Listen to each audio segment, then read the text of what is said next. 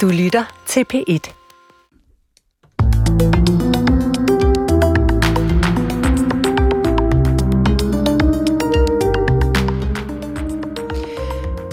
Tro ikke, at jeg er kommet for at bringe fred på jorden. Jeg er ikke kommet for at bringe fred, men svær.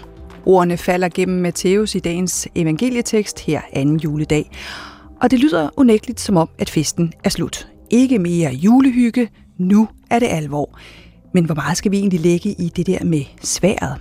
Det ser vi på i denne årets sidste udgave af Tidsånd, programmet, der taler verden ind i troen og troen ind i verden. Mit navn er Paula Lerein. Velkommen til.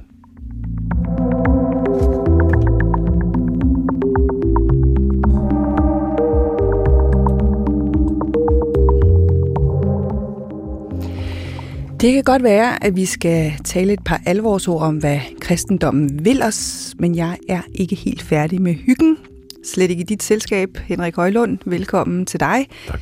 Du er valgmenighedspræst i Aarhus Bykirke og debattør og ja, vant til at være med alle mulige steder. Øh, men øh, det her hygge, nykke, hippie, Jesus, det er jo ikke det, vi hører i evangelieteksten i dag.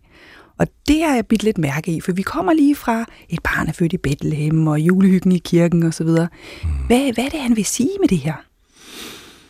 Hmm, ja, det er virkelig, altså det er nemlig utrolig interessant med anden juledag, eller Stefanusdag, som den egentlig hedder. Mm. som kommer bare lige efter den der vældige, ja, hyggefest, som du siger, det er fuldstændig rigtigt, ikke? Og, og den, den, den øh, fest, hvor, hvor folkekirken er allermest folkekirke, ikke? Hvor, hvor folket virkelig kommer ind i kirken, og, og har det rigtig godt med den der Jesus-barn-fejring, og fredsfyrsten, som han bliver kaldt, og englene, der siger frygt ikke, og alt det der, ikke også? Og så pludselig, så kommer der noget med, at han er ikke kommet for at bringe fred på jorden, men svær. Ja. Som selvfølgelig er et billede, det er billedtale, ikke også? Men som understreger, synes jeg meget, at jeg har altid holdt meget af anden juledag, fordi det er en stærk understregning af, at det, der sker i, i julen, og som er så skønt at fejre, det, det øh, hvad skal vi sige, det har en, det er ikke bare til sådan en almindelig hyggefest, og du ved sådan, hvor er det dejligt det hele, og Jesus han er også god nok. Nej, nej, det er meget stærkere, ikke? Altså det, det er virkelig et, du skal vælge mig fra eller til, ikke? Øh, Det, det er det, der kommer der. Allerede, så tæt på julen kommer det. Okay, kære venner, alle jer, der kommer i kirke her juleaften, vil I så vælge mig fortsat? Vil I vælge mig resten af året? Eller gerne også næste år, ikke? Altså, eller hvad? Ja. Og så er det jo med meget belejligt, at det lige er den dag, hvor folk faktisk så ikke kommer ret meget i kirke, ikke? fordi de er jo kommet den 24. og har fået hyggen med sig. Ja. Og så kommer Stefanusdagen der, og, øh, og de her formaninger. Men der ligger jo også noget, synes jeg, der er svært i det, fordi det er jo meget sådan enten eller, ikke? Altså enten vælger du mig, ikke? Øh, enten gør du, som jeg egentlig siger, eller også så hvad? Jamen det er, det, du har fuldstændig ret, det er, det er virkelig udfordrende, og det er, og det kan også være frustrerende, fordi der er, der er det her enten eller. Jeg synes, du siger det meget præcist. Det er sådan nærmest kirkegårdsk enten eller, ikke også? Mm. Altså, øh, og, og det, det er, det er, øh, altså det er en, en der, er er, jo- der er nogle meget, meget stærke ord i teksten, ikke også, som handler om, at du skal, du skal sætte mig frem foran alt andet. Du skal sætte mig frem foran far og mor og søskende og børn og så videre. Ikke? Det er virkelig stærke sager. Mm. Og man skal jo forstå det i hele sin sammenhæng, for Jesus, du kan ikke ellers overhovedet finde noget hos Jesus, der handler om, at du skal bare skide på din far og mor og dine børn og så videre. Overhovedet ikke. Tværtimod. Tværtimod ikke også. Men alligevel ikke, så er der i den her billedlige tale, der er der altså bare en, en utrolig øh, udfordring til, at øh, du skal vælge mig, og du skal sætte mig øverst på, på listen. Ikke kun til jul, men hele året, ikke? Ja.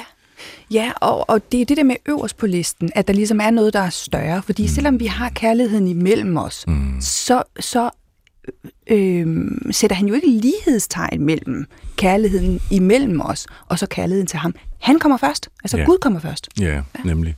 Og, det, og det, det er meget godt, det du siger, fordi det er jo, det er jo øh, også et udtryk for, at Jesus eller Gud er ikke bare et slags øh, anderledes begreb for kærlighed, mm. sådan at vi kan bare erstatte Gud med at sige kærlighed. Det, der er imellem os, det er på en måde Gud eller det guddommelige. Nej, Gud er der virkelig. Jesus er der virkelig. Vi skal forholde os til ham. Vi, har vi skal have en relation til ham. Mm. Vi, er, vi er stående over for et du, eller over for et jeg. Ikke? Altså, Ligesom vi jo øh, også er det, når vi går ind i en kærlighedsrelation til vores øh, ægtefælle, eller hvem det måtte være, ikke også?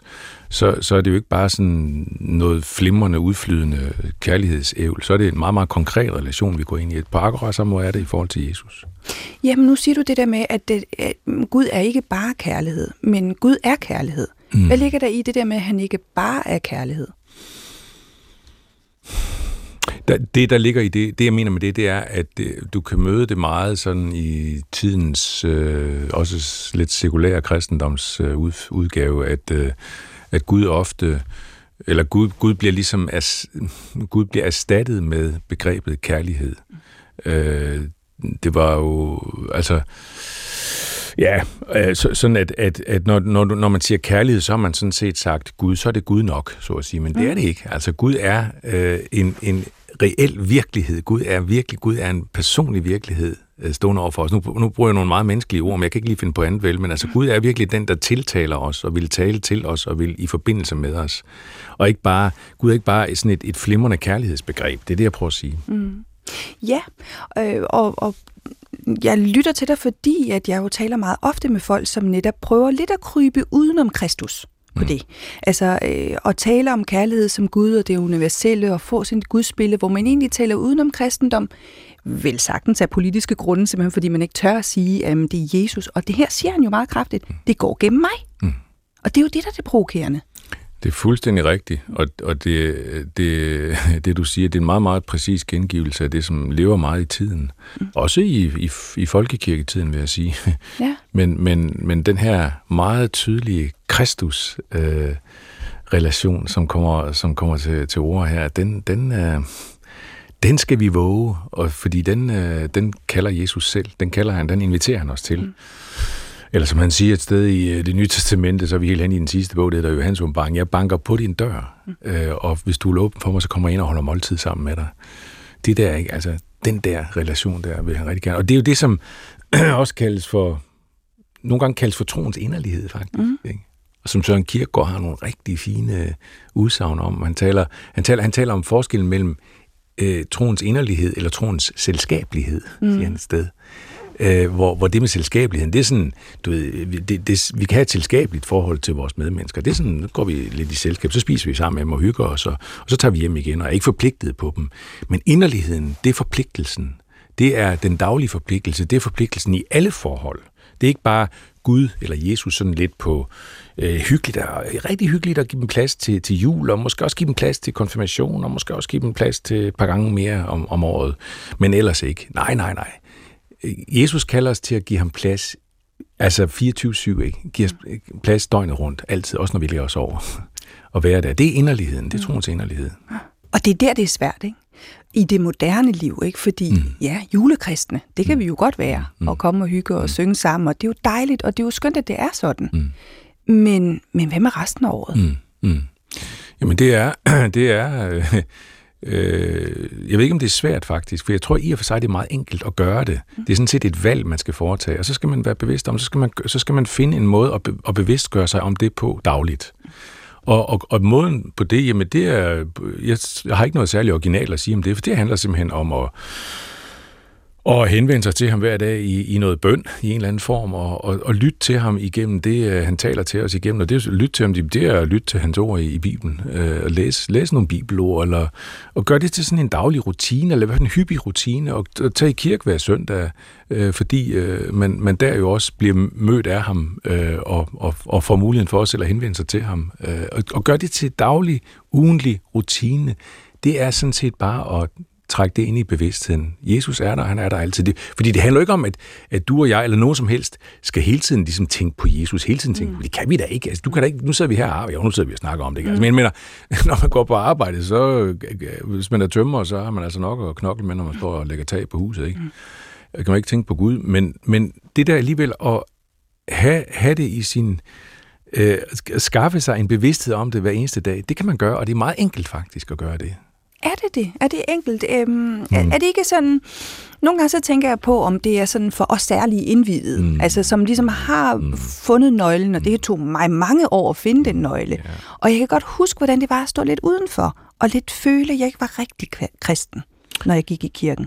Jamen, det giver rigtig god mening, det spørgsmål, du stiller. Jeg tror sådan set, du har ret. Nu sidder jeg og siger, at det er enkelt, men du har nok ret i, at det faktisk er noget af en vej, eller noget af et sted at komme ind i, noget af et rum og, og, og prøve at finde vej ind i. Det mm. tror jeg faktisk, du har ret i. Men jeg tror, når først man har fundet dig ind, så tror jeg på en måde, at, altså, jeg ved, hvad jeg, altså nu, jeg er jo vokset op med det, ikke også? Det er jo det ikke, jeg sidder her og snakker om, at det er enkelt. Men i virkeligheden er jeg jo vokset op med det. Jeg får det ind med modermælken, så at sige. Så, men, men og, og, og det der med at skaffe sig sådan en rutine, vil jeg kalde det, sådan en åndelig rutine, en åndelig bevidsthedsrutine, det er nok måske ikke så enkelt, øh, når man ikke har haft det før. Mm. Det er, gælder egentlig de fleste rutiner i vores liv, eller i hvert fald mange rutiner, at det, man, det skal sådan indøves, ikke også? Men hvis man giver sig i kast med indøvelsen, så tror jeg på, at, øh, at det sådan set er meget enkelt øh, at gøre det. Der er også, jeg vil også bare sige, at jeg har kendskab til mange, som er vokset op med det, og så, for, så fordamper det lige så stille. Det, det, det siver bare ud. Man dropper lidt den der, og så, forsvinder bevidstheden også. Det kan, der er masser af eksempler på det. Så det kan også ske. Så det er klart, der skal, det skal holdes, der skal holdes fast i det. Ja, og så tænker jeg måske, apropos det med bevidsthed, at der er nogen, der i virkeligheden i forvejen gør, som Jesus siger, men faktisk ikke er bevidste om, at det er det, de gør. Og der vil jeg faktisk lige læse op lidt mere fra den der evangelietekst, fordi den slutter jo på noget, der måske giver lidt mere mening. Øhm, den, der tager imod en profet, fordi det er en profet, skal få løn som en profet. Og den, der tager imod en retfærdig, fordi det er en retfærdig, skal få løn som en retfærdig. Og den, der giver en af disse små blot et bære koldt vand at drikke, fordi det er en disciple, sandelig siger jeg ja, han skal ikke gå glip af sin løn. Hmm, ja, yeah. det er faktisk vældig fint det der. Og jeg tror, du kan have ret i, at der er noget der med, at mennesker på et ubevidst plan alligevel kan være i kontakt med det evige, være i kontakt med Gud og være i kontakt med Jesus. Det, som jeg så tror er vigtigt, det er, at de også får lov til at få en bevidsthed om det, fordi der er noget vidunderligt frisættende og skønt ved det også. Mm. Men, men øh, jeg tror, du har ret i, at der er mange, der i virkeligheden bevæger sig i den retning, uden helt at vide det. Der er mange, der mærker Gud, uden at vide det. Mm. Uden at de vil sige, jeg mærker Gud. Det vil de ikke sige. Men, men jamen, og, og hvordan kan det være anderledes, når vi er skabt af Gud? Det er jo det, jeg tror på, ikke? Det er vi fælles om. Altså, vi er skabt af Gud, ikke? og det betyder, så er vi altså i en tilværelse, hvor vi så at sige er i Guds rum hele tiden, uden måske at vide det. Selv ateister er det, altså.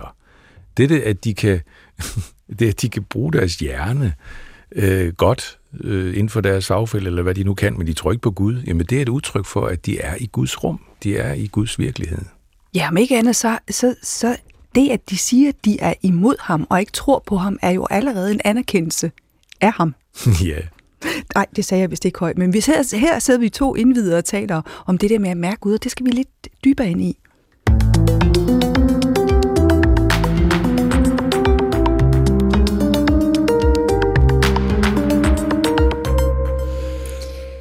Ja, for vi er i gang med tidsånden på P1, programmet, der taler verden ind i troen og troen ind i verden, i dag med valgmenighedspræst fra Aarhus, Henrik Højlund.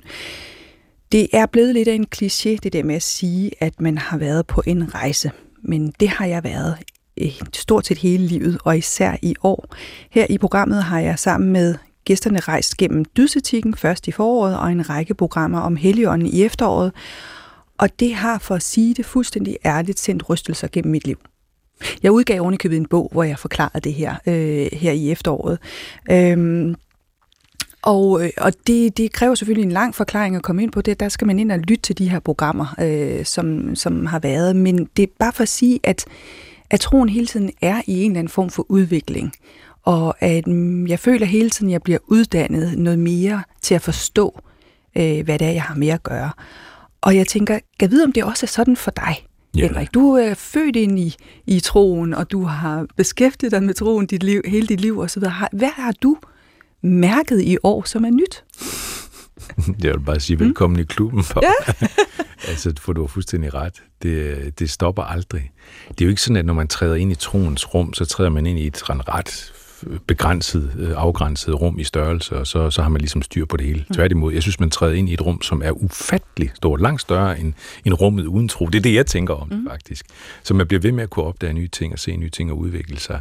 Eller ud, altså, ja, hvad skal jeg udvikle sig? Altså troen vokser. Øh, og hvad har jeg oplevet i år? Brum, som har haft med min tro at gøre, jamen jeg, kunne, jeg tror, jeg kunne jeg tror, jeg kunne tale uendeligt længere om, hvis jeg kunne huske det, fordi mm. rigtig meget forsvinder. Jeg prøver faktisk en gang at notere lidt, for simpelthen at, at, at fastholde det, der har været vigtigt.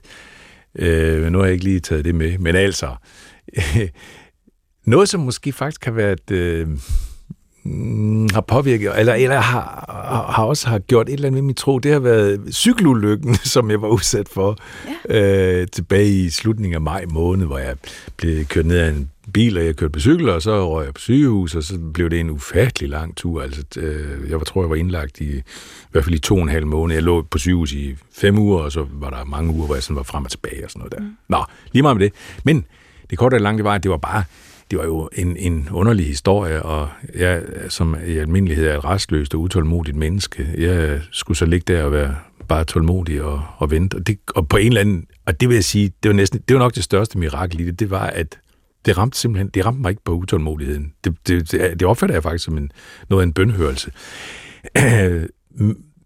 der var, mange, der er rigtig mange mennesker, der har bedt for mig. Min, min mor, hun sagde, at jeg tror, der er mange mennesker, der står i kø for at bede for dig.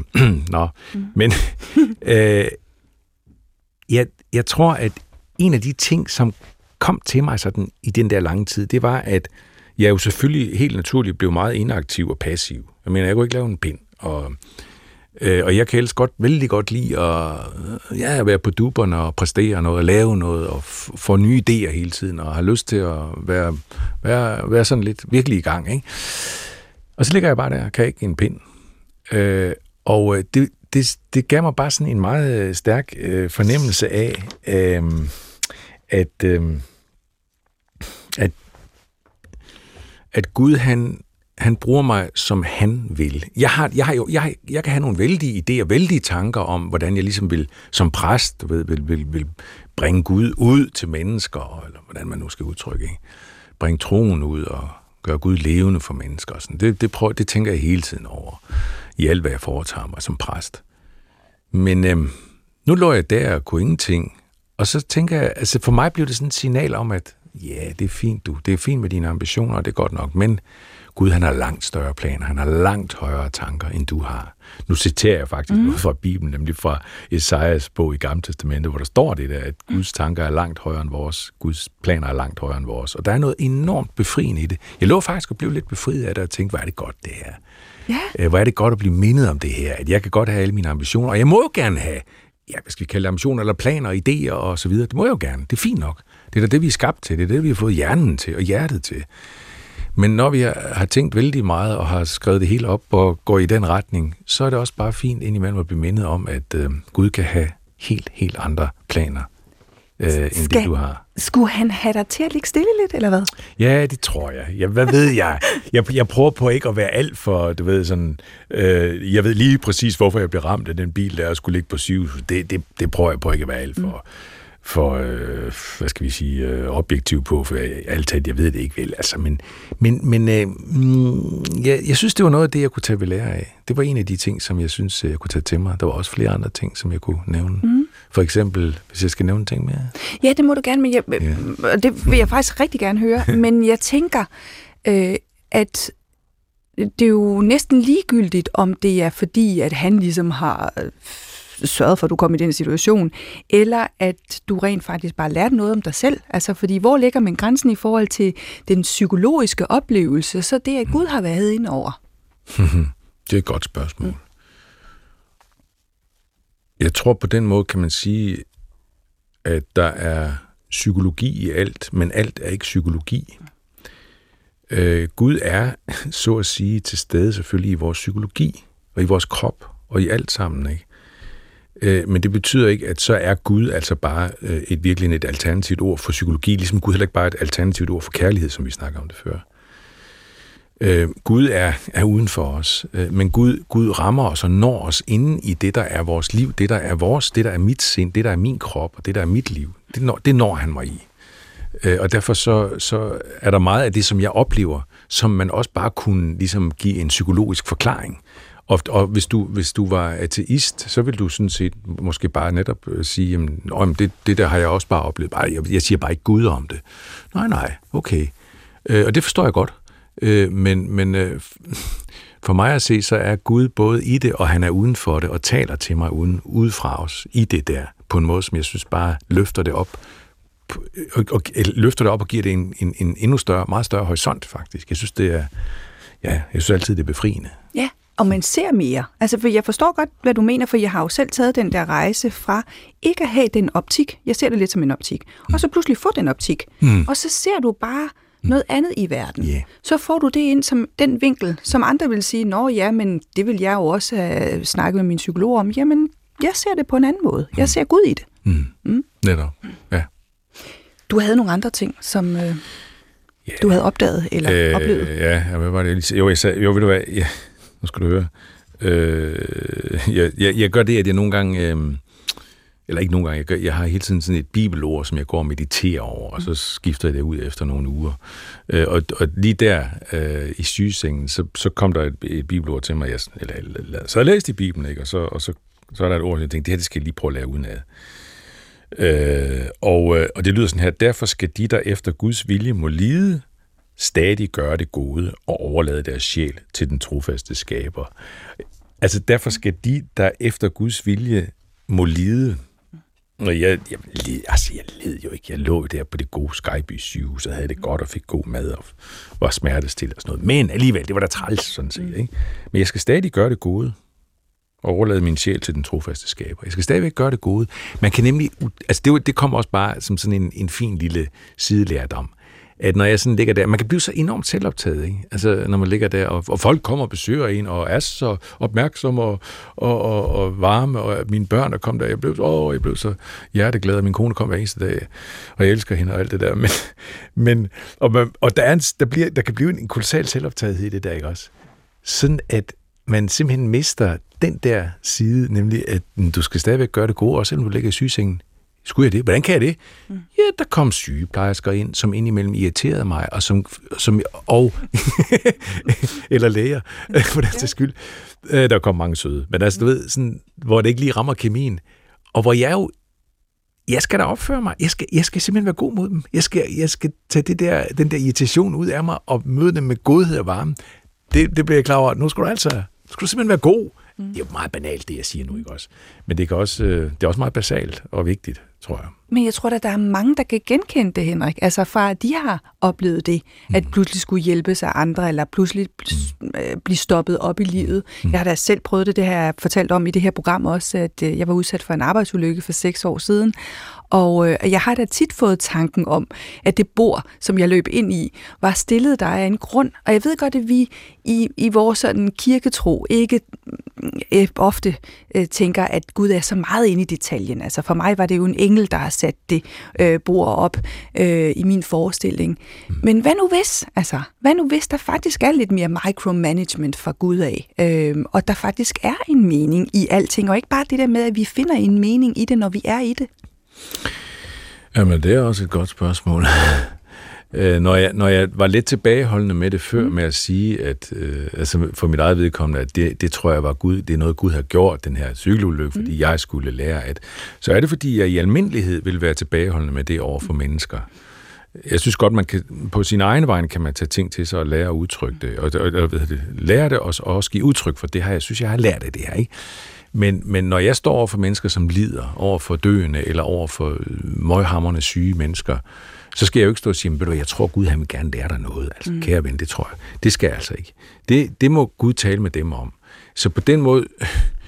Se, ej, hvordan skal jeg sige det her? Jeg, jeg tror, at der... Altså, nu går vi ind i et kæmpestort tema, men jeg tror, at der er i øh, lidelsen og i ondskaben i verden, der er der også der er der en mærkelig blanding af tilfældighed og gudfældighed. Jeg tror, øh, at Gud kan gå ind og, og røre ved det, som er aller værst, og, og, og bringe mening i det.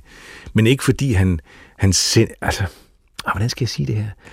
Ah, det er simpelthen så svært at sætte ord på, men, men, men der er plads til, at man kan tale om det, på en og samme tid kan tale om det, selvom det er nærmest, du kan ikke bringe det på en formel, på en og samme tid kan tale om det som, som ondskabens tilfældighed og forfærdelighed. Og samtidig, så kan du bringe Gud ind i det, eller du kan opleve, at Gud rører ved mig og taler til mig i det her, og lærer mig noget i det her. De to ting kan faktisk godt bringes ind på samme linje, selvom det er nærmest modsætningsfyldt. Ikke? Ja, og, og diskussionerne jo kører jo, har altid kørt det, også mellem religionerne, ikke? om det der med skæbnen. Ikke? Altså om der er ligesom noget fastlagt foran os, at mm. tiden på en eller anden måde går i ring, når vi nu er i evigheden, og det tror vi jo på, at at der ligesom er nogle ting, der skal ske, for at vi kan komme et eller andet sted hen. Mm. Men det er så ubarmhjertet at sige det, når man står i det. Det er jo ikke det, man har brug for, fordi så er vi tilbage i julehyggen ja. og den kærlige Gud. Fordi Gud, det gør du da ikke ved os, fordi det er da, det er da ondt. Ikke? Og var du ikke noget med kærlighed?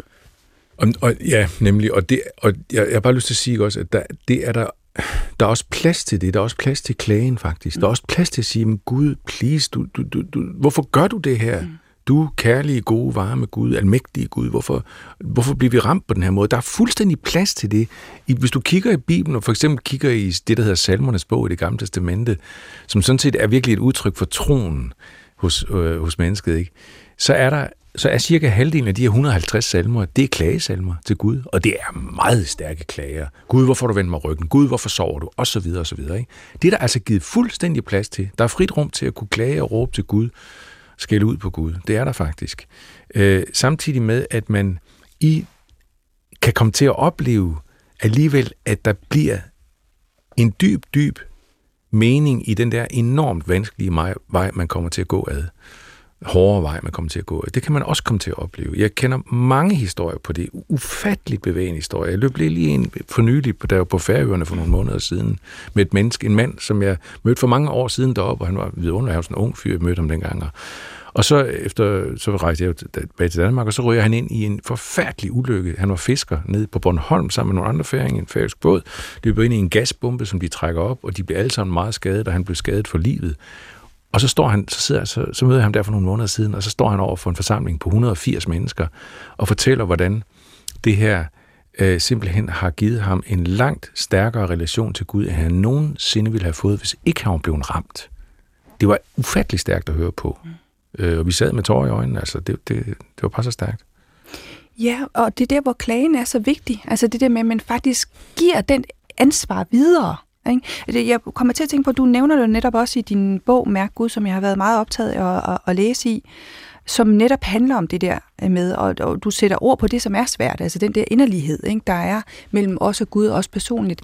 Og det der med klagen er jo, er jo en nøgle til at frelægge sig den bekymring for, at det skal ske igen. Og også det der med, at det var jo ikke noget, det var ikke min skyld, det var ikke fordi, jeg den måde, jeg er på, at det her det skete for mig. Det var ikke Guds straf. Nej. Det var bare sådan, det var. Ja. Yeah. Nemlig.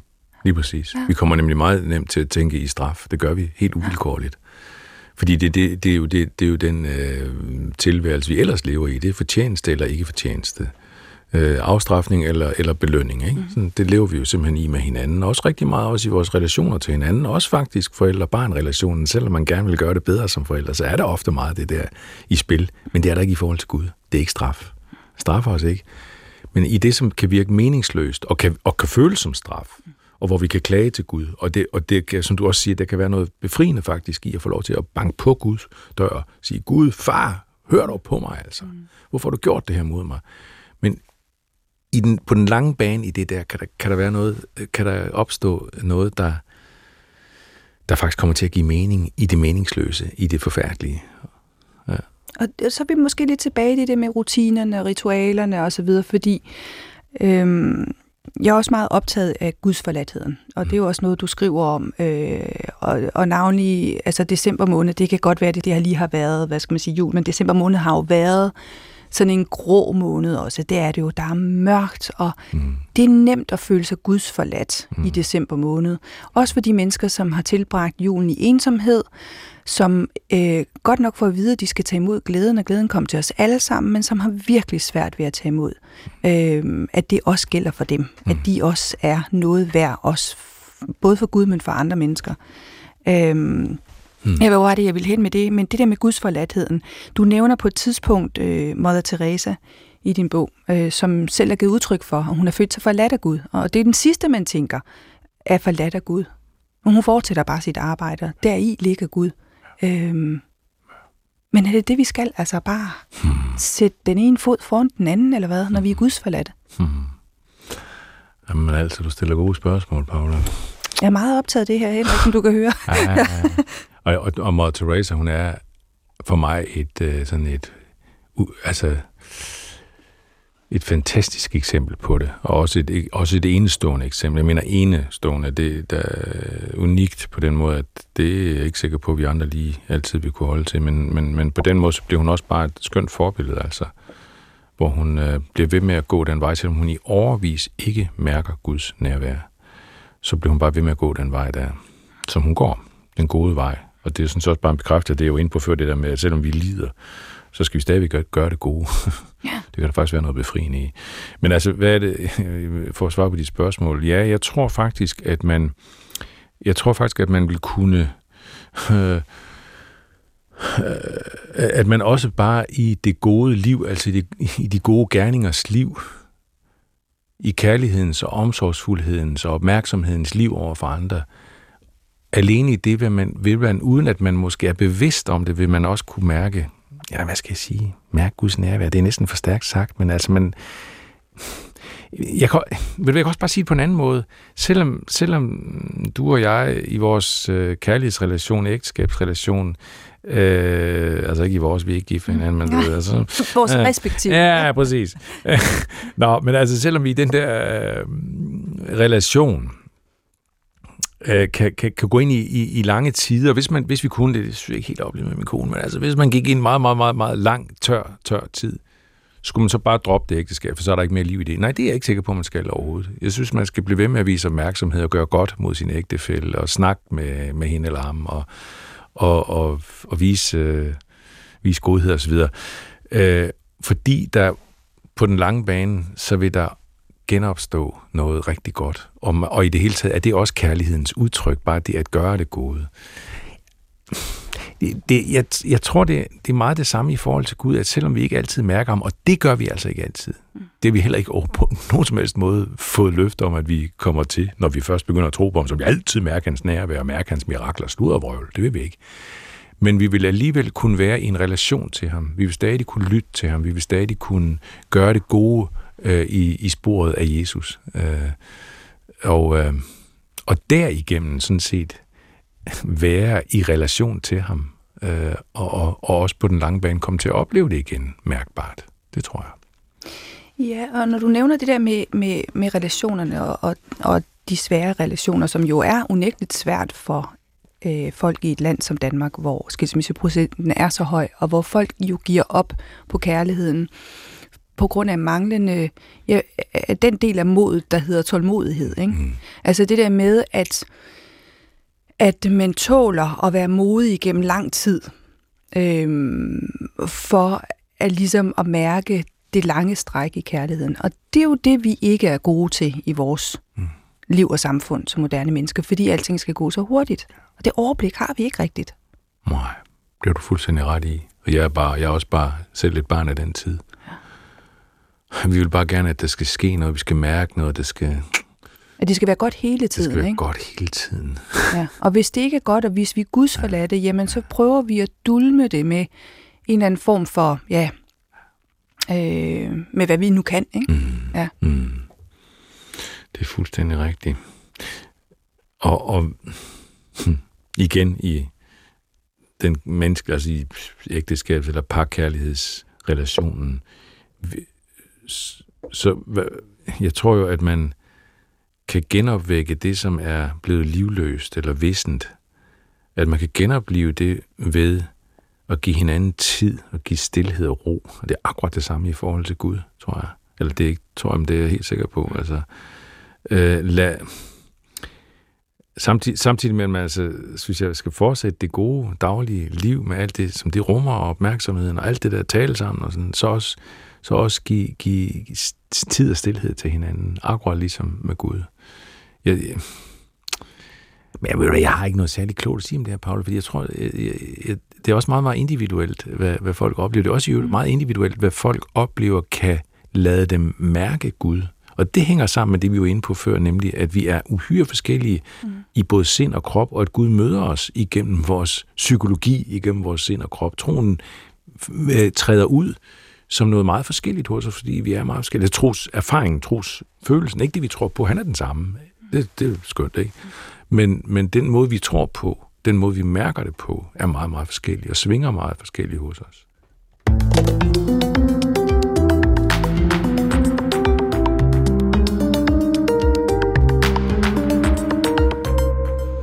Ja, vi er i fuld gang med tidsånden på P1, hvor vi taler om inderligheden i troen, og øh, det gør jeg med Henrik Højlund, som er valgmenighedspræst i Aarhus, og som er her i studiet anden juledag. Ja, og nu siger du det med stillhed, men faktisk vil jeg gå i den modsatte retning, fordi vi begyndte jo programmet med at tale om sværet. Ikke? Mm. Jeg kommer med svær. Og øh, når man kommer med svær, så kæmper man. Øhm, og, og apropos, fordi jeg havde egentlig ikke tænkt over det der med, med, hvad skal man sige, kærligheden mellem mennesker, men jeg tror bare, at mange simpelthen ikke tør kæmpe i livet, fordi at kamp er forbundet med noget negativt for folk. At stillhed faktisk var det positive, og lade sig være frem for at gøre. Mm. Øhm, og så tænker jeg, så kommer han der her anden juledag og siger, jeg kommer med svær, det, at vi faktisk kan gøre noget. At vi skal ikke bare være. Og vi skal ikke bare lade stå til og se, hvad der kommer. Men rent faktisk skal vi give den, der er tørstig, noget vand. Mm. Og det kunne være ægtefælden eller den, der havde brug for det. Ja. Ja, det tror jeg også. Og det er det, det, det, vi også har talt lidt om, og mm. mor Teresa er det store, skønne eksempel på. Og der findes mange andre fine eksempler på det. Så det tror jeg rigtig meget på. Det at handle, at igennem handling kan, komme, kan vi komme til at erfare Guds nærvær. Øhm, det, det tror jeg på. Eller vi kan, om, om vi ikke kommer til at erfare Guds nærvær, så, bare, så, så, så, så går vi bare i, i, så går vi bare i lydighed mm. øh, imod det Gud øh, forlanger af os, det Gud udfordrer os til, det Jesus udfordrer os til. Elsk. Elsk din næste som dig selv. Um, som der også ligger en handling i. Um, som der en hengivelse. Handling, som i den grad ligger handling mm. i, altså. Det gør der virkelig. Ja. Grunden til, at det sådan fylder lidt for mig, det er jo fordi, når jeg nu har lavet mange af de her programmer og taler med forskellige folk, nu taler vi jo inderligt om kristendom og den inderlige tro, øhm, det er, at jeg nogle gange bliver udfordret af mine muslimske gæster, som jo synes, at, at, øh, at vi er lidt for... Um, de kan ikke forstå, at vi ikke skal handle, og vi ikke skal gøre noget mere. Altså, for at komme tæt på Gud. Altså, det gør de jo. Altså, de har jo ligesom ritualer, bum, bum, bum, bum, bum, og det de skal, øh, og de tror på det, de gør. Mm. Øh, men hvor vi egentlig bliver frelst, uanset hvad, når vi bliver døbt. Og de, det, de har svært ved at forstå, det er jo det der med, jamen, skal I så ikke gøre noget? Er det så ligegyldigt, hvad I gør, fordi I bliver tilgivet uanset hvad?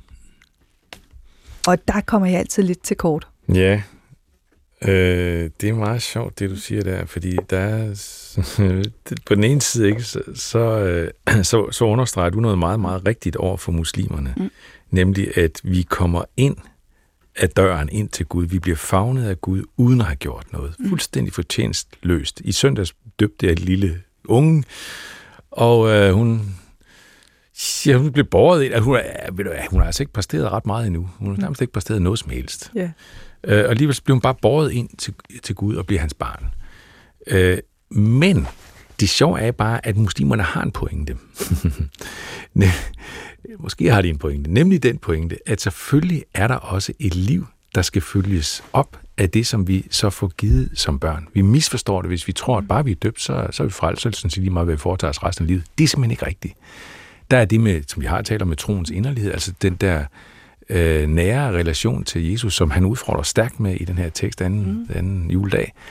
Og, øh, og så med alt, hvad det rummer, altså, som ikke bare er inderlighedstroen, men, eller inderlighedsforhold, hjerteforhold, men det er sandelig også et konkret dagligt forhold øh, i, i, i, i form af af, af gode gerninger, simpelthen. Mm. Det, som er problemet for, med det muslimske, synes jeg, det er, at det bliver ligesom forudsætningen, inden noget som helst kan komme i gang med Gud, så skal vi altså også virkelig præstere det, og det skal vi sådan set blive ved med at, at præstere, for at Gud kan være tilfreds med os. Nej, sådan ser vi ikke på det som kristne. Vi mm. ser på det helt modsat. Vi tror nemlig på, at hele den julefejring, den handler præcis om, at Gud kom til os, fordi han vidste, at vi kunne ikke selv komme til ham. Vi kunne ikke. Med alt, hvad vi kunne finde på af rutiner og præstationer osv., vi kan ikke. Mm. Så han var nødt til at komme til os og ofre sig fuldstændig for os. Ikke? Blive et lille barn, og så gå hele vejen hen til korset, og så hænge sig op på korset, for at bære alt det, øh, det bære simpelthen... Øh, alt det, som vi ikke har kunne, øh, kunne præstere, det har han båret op på korset. Øh, alt det bras, vi øh, leverer, eller alt det, vi skulle have leveret, men vi aldrig får leveret, altså. Så bærer han hele konsekvenserne af det op på korset, ikke? Og, og, og det er det, det hele, det hele indgangsdøren, det hele åbningsdøren ind til Gud, ikke? Øh, og det er helt kristendommens øh, helt basale, vidunderlige øh, evangelium, det gode budskab, det glædelige budskab. Men det betyder ikke, at så, så der, der er en god historie mm. øh, med Jesus, øh, som, øh, hvor, hvor, hvor, øh, hvor der er nogle mennesker, der kommer hen til Jesus med en kvinde, som de er grebet i, på færdsgærning i hår, som der står, altså mm. altså en eller anden utroskabsting. Ikke? Mm. Og så siger de til Jesus, altså, øh, skal hun stenes eller ikke stenes? Mosesloven var, hun skal stenes, ikke? Når vil de godt lige teste ham, fordi de også vidste, at Jesus havde nogle mærkelige mildhedstræk, som de ikke helt altid kunne forstå. Så nu skulle de lige prøve ham af, ikke? Og så siger Jesus til dem, jamen den, der, den, der er fuldstændig ren af hjertet, skal bare kaste den første sten. Og så, ender, så bliver der tavshed, ikke også? Og Jesus steder og tegner lidt i sandet, og så sker der ikke noget. Og så sidst så er de alle sammen gået, og bare kvinden tilbage. Så kigger han op på hende, der er ikke nogen, der har kastet sten på dig. Er der ikke nogen, der har fordømt dig, siger han. Nej, det er der ikke nogen, der har. Så siger han, jeg fordømmer dig heller ikke. Og så tilføjer han, gå bort og synd fra nu er ikke mere. Den der tilføjelse er ofte glemt i dansk folkekirkesammenhæng. Det er ligesom bare det første, ikke også? Jeg fordømmer dig heller ikke. Ja, det er hele kristendommen. Amen, slut, prut. Nej, gå bort og synd fra nu er ikke mere. Der er en meget, meget skøn øh, sammenhæng. Jeg synes faktisk, den er skøn, ikke? Mm. Øhm, Ja, det giver jo mening. Ja. Og det er sådan som Luther, du ved, mm. vores store, øh, øh, altså ligesom ham, der har sat navnet på den danske folkekirke, den mm. lutherske kirke. Han siger et sted, vi frelses af tro alene, men troen er aldrig alene. det er altså godt sagt, ja. og det er rigtigt. Ja. Troen er aldrig alene. Nej da, troen, øh, troen har konsekvenser for, for resten af vores liv, i form af det, mor Teresa gør, eller det, vi kan finde ud af at gøre i mindre målestok. Og det er der, hvor vi er inde i, at troen jo er en erfaring. For alt det her, det erfarer vi. Vi erfarer jo det at være syndere mm. gennem et liv. Øhm, og det ligger der en befrielse i. Altså, vi bliver døbt, ja, og der har vi ikke gjort noget som helst, og vi er små uskyldige væsener. Og så går vi ud, og så synder vi i verden, fordi vi ikke kan lade være, fordi vi er mennesker, fordi vi er drifter, fordi vi kan ikke det, som... Altså, den gode vilje, vi har, ikke altid rækker. Mm. Vi har følelser, der står i vejen, og så videre. Men, men så ad overfinder man ud af, det er faktisk en ret fornuftig måde at leve på. Mm. Det der med ikke at synde, altså at behandle folk ordentligt, dig og sygeplejerskerne for eksempel, det var hensigtsmæssigt, at du også, hvad skal man sige, lå den der irritation, den der følelse, øh, undertrykte den for, at det hele bare gled. Ikke? Men det finder man jo først ud af sent i livet. Det er lidt snyd, ikke? oh, det er lidt snyd at finde ud af det sent i livet. Men bedre end sent end aldrig. ja. uh, altså, jeg ved ikke, om jeg, om jeg først fandt ud af det sent i livet. Jeg, jeg tror sådan set, at, at det er en, en livslang proces, som aldrig får en ende, for du når aldrig frem til det punkt, og det siger du heller ikke, men vi når aldrig frem til det punkt, hvor vi, hvor vi ligesom, hvor det, nu lykkes det for mig, nu synder jeg ikke mere, yes, jeg har ligesom grebet det hele, troens helhed. Øh, nej, sludder vold. Jeg, jeg, jeg, jeg får jo hele mit liv brug for at vende tilbage til ham på korset og bede om synderens forladelse. Hele mit liv. Og hele mit liv bliver jeg fuldstændig lykkelig for, at der er noget øverst og nederst og hele vejen igennem. Mm. Og samtidig så er ham, der, der sender, så, så helt, altid har det her, jeg fordømmer dig heller ikke, altid møder mig med det. Han siger altid også, gå bort og synd fra nu er ikke mere. Altså hver gang vi rejser os fra nadverbordet til, til, til søndagens gudstjeneste, hvor vi har fået Jesu læme og blod, det er nåden, ikke også, vi har fået der, så sender han os ud af kirken med et kom ud og elsk, gør det gode. Ikke? Mm. Og, og det, er, det er sådan en pendulbevægelse frem og tilbage, det der hele vores liv. Ja, og det er sket, fordi det er gået op for mig i år. Det der med mm. Guds rige, det som vi synger i en af mine yndlingssalmer, netop det der med, at så sidder vi der til evig tid med venner i lys, vi tale. Øh, det starter med, at vi rejser til vort fædreland, det er fra den sinede dag. Øh, der ligger i dag et dvale, der stander en borg så brud og græn øh, med gamle gyldne sale. Og jeg har altid forestillet mig, at de der gyldne sale, det var i det hinsides. Men det er det jo ikke. Guds rige er jo lige her. Altså, vi skaber Guds rige imellem os, når vi gør, som han siger. Tænk, jeg har været kristen i så mange år, og det var først i år, det gik op for mig, at evigheden er jo lige nu. Mm. Det er her, vi skaber Guds rige. Ja, men den er heldigvis også hinsides. Ja, så det vil sige, det er også hinsides. Horisonten er kæmpestor. Horisonten er kæmpestor, men vi kan, hvis vi vil, allerede nu i det her liv skabe det. Helt rigtigt. Og så tænker jeg, hvorfor? Hvorfor har det taget mig så lang tid at forstå det? Det er der et eller andet sted. Øhm, fordi det er så befriende, når man egentlig forstår det. Yeah. Fordi derved er det jo op til mig eller os øhm, at skabe det rum, mens vi er her, mens vi lever. Det er rigtigt. Jeg ved ikke, hvorfor det hvorfor du synes, det har taget så lang tid for det. Det, det ved jeg ikke, altså... Du voksede det... op med det. Jeg, er jo, jeg har været nødt til at yeah. uddanne mig i det. Ja, mm. altså det tror, det, det tror jeg er en pointe, faktisk. Ja. Det har jeg mødt, det har stødt på hos flere også i den kirke, jeg er præst i, som, mm. som ikke er vokset op med det, som, som siger, at det tager bare tid at komme ind i de der ting der, som vi andre bare har fået med os med modermælken. Mm. Altså. Så der, der er nok noget der. Så det er i hvert fald en af de ting, som øh, jeg tog med. Ja, men det er året 2021. Er det, var det et godt år, Henrik? Jamen, jeg synes... Jamen, det, det, ja, det var et godt år. Mm. Altså, det var lidt skørt med det der i sommer, ikke? Men, men, det, var, men det havde også noget over sig. Altså, jeg... Var det et godt år? Ja da. Hvad skal jeg sige? Jeg synes, der har været mange skønne øh, ting i det her år, år også. Det synes jeg faktisk, der har. Det synes jeg, der er hvert år. Og så er der også udfordrende ting. Ikke bare det der cykelulykke, men der er også andre ting. Der er jo noget hver dag nærmest, mm. som er udfordrende. Så der er både godt og skidt og en masse midt imellem. Ja, alt det øh, midt imellem. Øh, det var i hvert fald et herrens år, kan man sige. Det, kan det var det nemlig. Lige præcis. det kan vi da blive enige om, ja. uanset hvad. Ja. Men øh, vi skal til at kigge lidt fremad. Og jeg har faktisk bedt dig om, for lige at markere, at der sker et skifte, nu lige om lidt, det er jo snart nytår, øh, at, øh, at finde et stykke musik, som som sagde der et eller andet, som vil passe godt til vores snak her. Øh, kan du sige lidt om, hvad det er, vi har valgt, eller du har valgt? Jamen, vi, jeg foreslog, at vi skulle uh, prøve at høre Carsten Dahl, som jeg lige har været til koncert hos i sidste uge i Brabrand, uh, som jeg er helt vild med. Jeg har hørt ham så mange gange, og han er et fint menneske faktisk også. Uh, og uh, så, så er der den her, han har, har skrevet en, der hedder Hope, og øh, jeg tænker, den skal vi da have, når vi kigger fremad mod 22. Håb, håb, altså. Ja, det skal vi da tale om bagefter. Mm.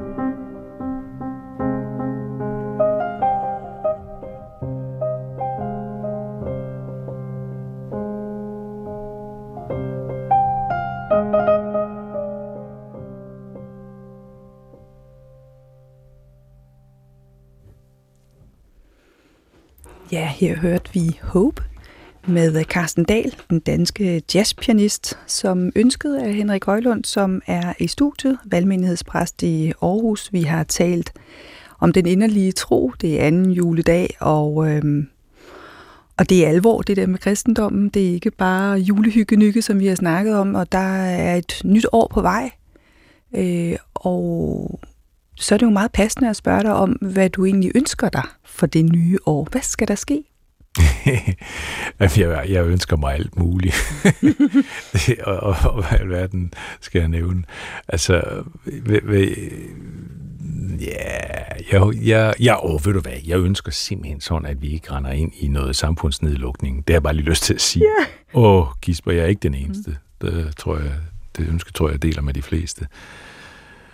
Jeg hører så også til de lidt uforsigtige, når det drejer sig om corona, og lidt dem, der er lidt irriteret over, at der er så mange, kommer så mange restriktioner. Men jeg håber bare på, at vi slipper for det. Jeg synes bare, det har været så skønt øh, at komme i gang igen øh, hen over hele efteråret med Altså ikke mindst i øh, kirkemenighedssammenhæng, men faktisk også i det hele taget i samfundssammenhæng, at gå på museer, gå på i biografer, koncerter osv., ikke også? Øh, og bare gøre det sådan uforbeholdent. Nå, men så det håber jeg, ja. øh, at vi kan slippe for andre sådan ønsker? Øh, jamen, jeg har da mange ønsker, ikke? Altså, jeg, jeg har et stærkt ønske om, at øh, nu kan jeg ikke lade med at, at tænke på, for det, det tænker jeg jævnt og tit på, på, på kirke menighedssammenhæng, som jeg befinder mig i. Jeg har et stærkt ønske om, at vi, vi, vi arbejder intenst på at blive en, øh, en meget varm, velkommende gæstfri menighed. Altså at få det til at vokse rigtig meget imod det, som i øvrigt er, tror jeg, et meget udbredt dansk kulturfænomen, eller mm. kulturfænomen, eller mentalitetsfænomen, at vi er jo sådan, øh, vi er ikke de bedste til at møde mennesker, nye mennesker, øh, med godhed og varme i Danmark. Det er vi bare ikke. Øh, men øh, vi arbejder stærkt på det i vores kirke, at vi må blive bedre til det og ændre lidt på mentaliteten. Og det har jeg sådan et stort ønske om, at det må vokse og blomstre i vores kirke. Plus, at vi også må opleve, at, og det er lige så stærkt et ønske for mig, altså, at vi må opleve, at øh, mennesker øh, ude i Aarhus by, som ikke lige synes, at kristendom er noget særligt, eller Jesus er noget særligt, apropos det, vi har snakket meget om, øh, eller synes måske mest, det er bare god julehygge med Jesus barnet, og ikke så meget mere, at de må få lyst til at komme ind i kirken, i vores og i hvor som helst, ikke? altså komme ind i troen og i kirken rundt omkring i hele landet. Øh, at det der Ja, at det også må blomstre. Det, det er også et stærkt ønske for mig. Så har jeg selvfølgelig en masse private, personlige ønsker, som handler om rejser. Jeg skal faktisk både til Grønland, Israel og Armenien i 22. Er det lige gået op for mig? Jeg så lige tænkt på det, da jeg var på vej mm. over. Gisp, tre, tre steder skal jeg... Og jeg håber sådan, at det må lykkes, at der ja. ikke er noget corona-nedlukning med det, men at det må lykkes, og jeg ser frem til det med stor fornøjelse. Der mødes vores ønsker i hvert fald flere steder.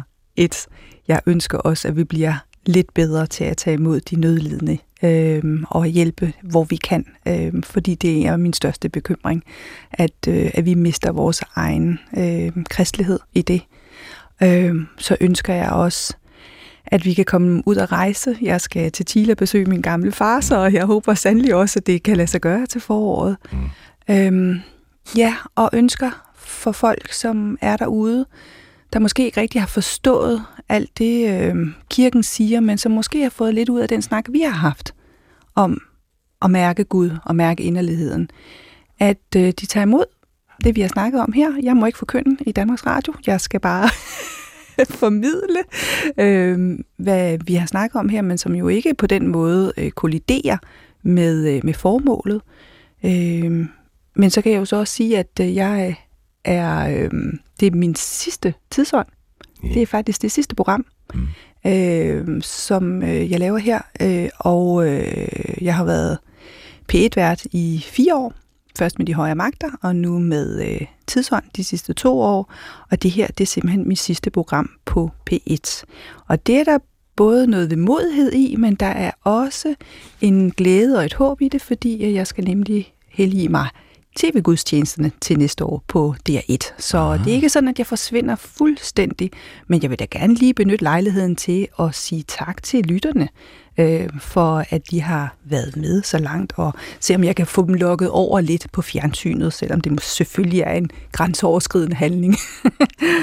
så øh, med det, øh, så vil jeg sige, at vi er faktisk øh, nået til vejs ende for den her øh, lille time, hvor vi har talt sammen om det at være på anden juledag med Guds og mærke Gud øh, og den inderlighed, inderlighed, der ligger i troen.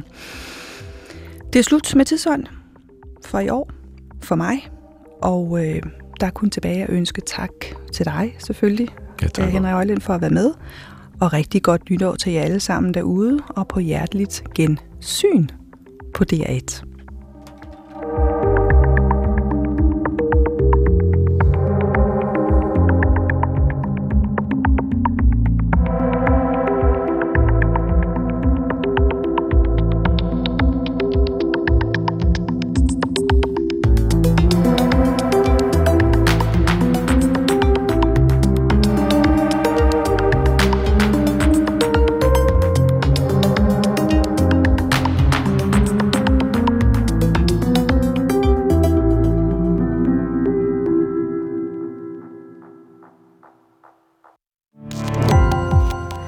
Gå på opdagelse i alle DR's podcast og radioprogrammer. I appen DR Lyd.